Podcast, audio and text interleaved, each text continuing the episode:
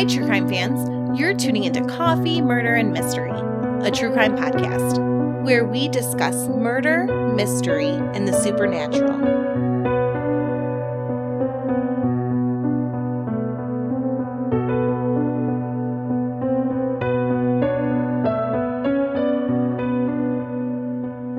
Welcome back, everyone. I'm your host, Melissa Lancaster, and in today's episode, I'm going to tell you about a case that comes from the area of Copper, Oregon, and Applegate Lake.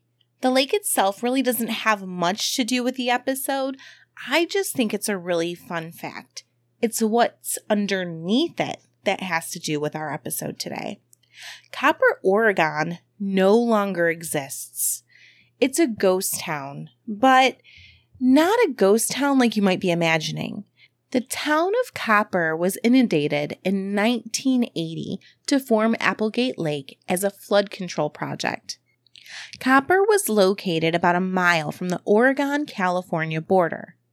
The old road now serves as a boat ramp, and the lake that now occupies the old town has a maximum depth of 188 feet. If you Google pictures of this lake, and you should, Applegate Lake, it is beautiful. It's located in the area of the Siskiyou National Forest, and this is a very dense forested area. It, this is the Pacific Northwest.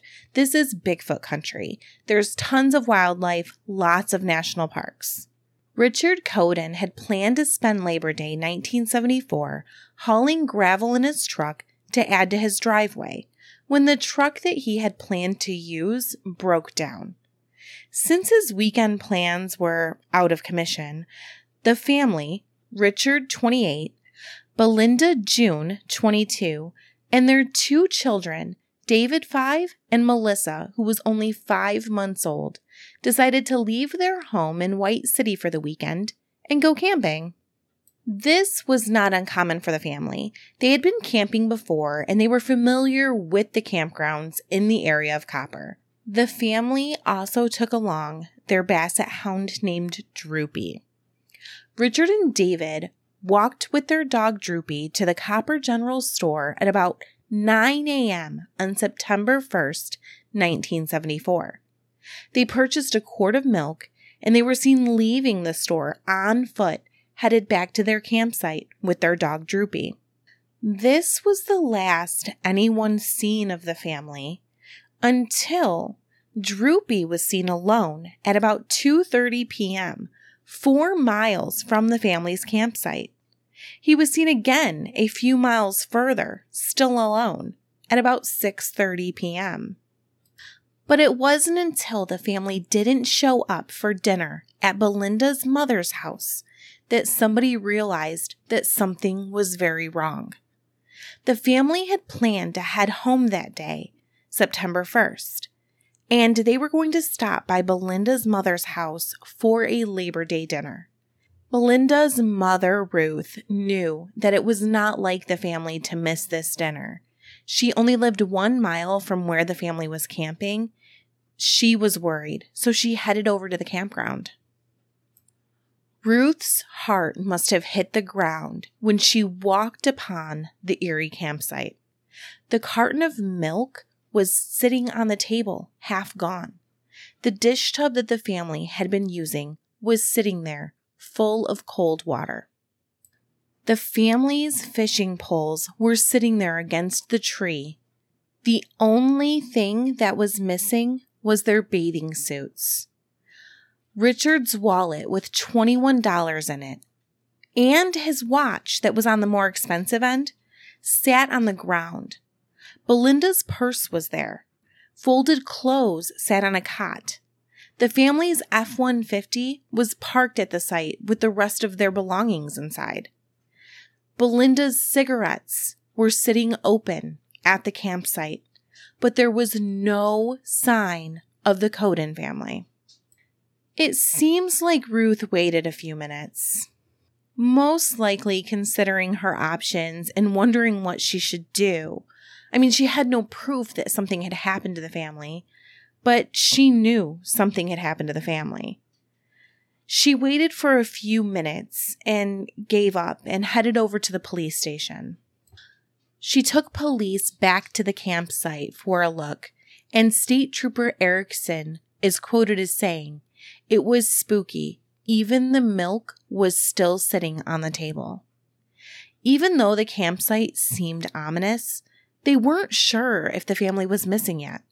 There was no evidence that anything violent had occurred, and nothing had been stolen. The $21 in Richard's wallet was worth about $110 today. It was also getting dark, and the terrain there was rough and the forest dense. The authorities decided to wait and see if the family returned. But the family did not return. Droopy, their dog, did show up at the general store between 2 and 3 a.m. It seems to me like Droopy showing up at the general store was really what put everyone over the edge. It really let them know that something had happened to this family. After that, they did not mess around. They started the search the next day, and it was one of the largest in Oregon's history. The ground search lasted for five days. There were state and local police, explorer scouts, volunteers, the U.S. Forest Services, the Oregon National Guard, and they flew helicopters and planes overhead that were equipped with infrared photography. The purpose of the infrared photography was that it was supposed to have been able to detect newly overturned dirt. Despite all these efforts, the searches returned nothing two officers were eventually assigned to interview people for this case full time. Over 150 people were interviewed. Now, in a case like this, sometimes there's the thought that the family could be running from something, debt, for example. But they quickly found that Richard had a good job. He drove a logging truck for Steve Wilson Logging. He made enough to support his family comfortably, not extravagantly, but comfortably.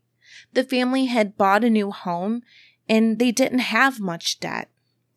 There really doesn't seem to be anything strange about the family at all. And when I saw a picture of them, oh, they were so adorable. I mean, both the parents were just really great looking people. They looked really normal, but just really beautiful people.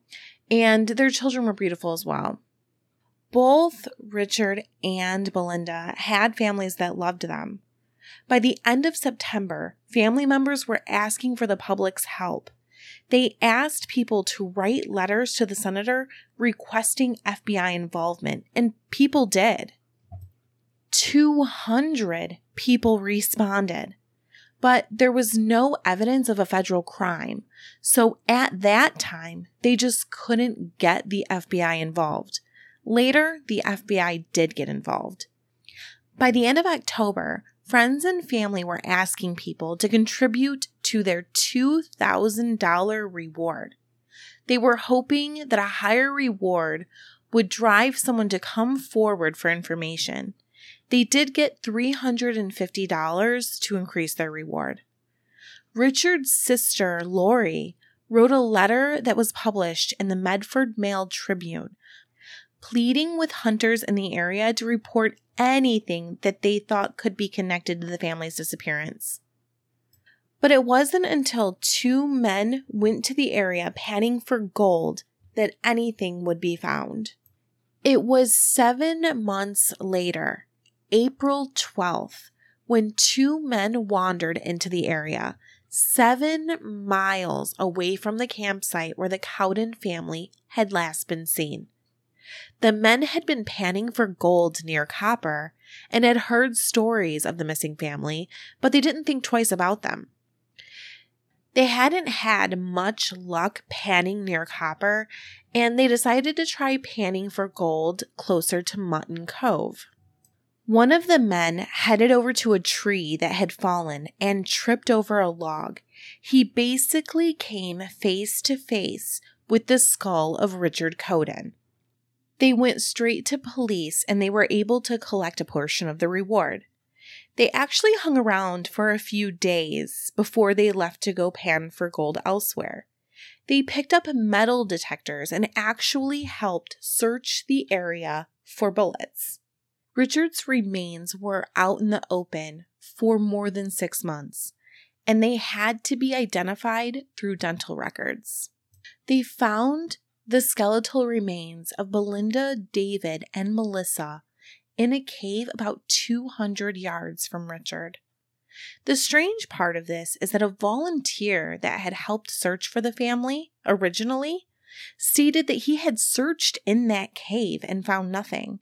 Police thought maybe the volunteer was confused about which cave that he had searched in, and they asked him to lead them there. And he did it. He led them straight to the cave where the family was found with no problem. The entrance to the cave had been covered with rocks so that no one would find the bodies. But apparently, wet weather had caused a rock slide, leaving the bodies exposed. The individual that claimed that they had originally searched that cave claimed that the entrance was not closed up at that time. This led police to question if Belinda and the children could have been murdered elsewhere and taken to the cave post mortem. Richard, on the other hand, was found in the open his remains were scattered a bit because of animals and weather. I mean, six months in the wilderness is not easy on remains. But the way his remains were found on the steep hillside, it's thought that he had possibly been tied to a tree. They were not able to conclude how Richard actually passed, but it's thought that he was most likely shot as Belinda and David had been shot. Poor little Melissa had passed away from blunt force trauma to the head. I do think that it's strange that Belinda and the children were found near Richard, but not with him, almost like someone had played a sick, torturous game with the family.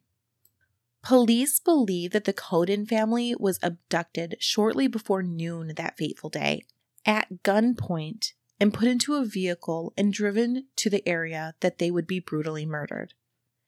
There were people of interest that they spoke to at the beginning of the investigation, but most of them were cleared.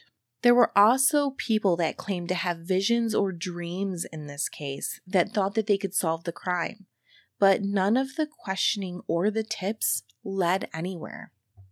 Richard's father briefly came under suspicion a few months later when he unfortunately committed suicide. It seems that between Richard, Belinda, David, and Melissa's murder, in some unfortunate circumstances with a few of his other children, his mentality was just not in a good place. He was cleared of the murders. But there is another person that is suspected of committing the Cowden family murders. They were actually the only real suspect police ever had in the murders but they never had enough evidence to convict him. Duane Lee Little, who was 25 years old when the family disappeared, had been previously convicted of rape and murder when he was only 15 years old. It was 1964 when Duane raped and murdered 16 year old Orla Faye Phipps. Police held Duane until he was 16 years old and then turned him over to the adult trial court. Duane was convicted of first degree murder as an adult in 1966. His lawyer did try to appeal his conviction. There were a few different grounds that they were trying to use to appeal, but the most notable was that they were trying to claim that the prosecution could not prove rape because it could not be proven that he penetrated her while she was alive. And that was a load of crap, and no one bought it, thank goodness. But still, Duane was paroled in 1974, just three months prior to the Cowden family murders. I do feel kind of bad here because not too long ago I did an episode on a very young girl. I believe she was 15 or 16, and she had murdered another young girl. And I had so much sympathy for her being so young, and she had a very, very abusive life. I just definitely always have sympathy for young people and the fact that they're going to spend the rest of their lives in jail Because although these are not excusable mistakes and they deserve punishment, I feel like, you know, people that are 60 and commit a crime, they're going to spend the rest of their lives in prison. But these people, if they're 15 and they commit a crime, you know, they're spending a lot longer in prison, you know. Um I feel really bad though because in this case, this person was 15 and they committed a crime and they were released on parole and continued to commit crimes. And I think that this is probably something that everyone in law enforcement and in the court system battles with all the time in these cases. You know, do you let this person try to live their life again or are they going to go on and commit horrendous crimes and then and then part of the blame would come back on you for allowing them to be out. And I think that those must be extremely hard decisions for the people that deal with these things every day. So basically, they could prove that Dwayne and his parents were in the area where the Cowden family went missing. But they could not connect him to the murders. They even had witnesses who saw Dwayne and his family in the area, and one couple believed that they saw Dwayne's vehicle, which was a truck, with people in the bed of the truck and a basset hound trailing behind in the area where the family had been murdered. But they could not prove it. They searched their home and Dwayne's truck. They did not find anything in Dwayne's truck. Actually, it was spotless. It seemed newly cleaned. They didn't find anything in Dwayne's truck. Police were able to arrest Dwayne, but not for the murder of the family.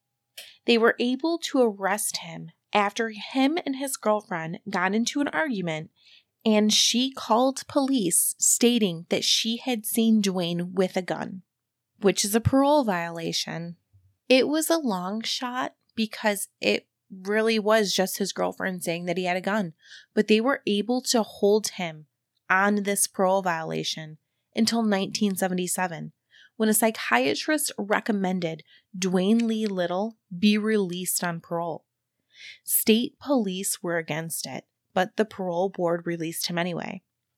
Dwayne went on to rape and stab a young pregnant woman who thankfully survived her ordeal with him, and Dwayne was put away for a life term plus 40 years by a judge that stated he did not want to see Dwayne released a few years later on parole. This case has never been solved. So tell me, what do you think?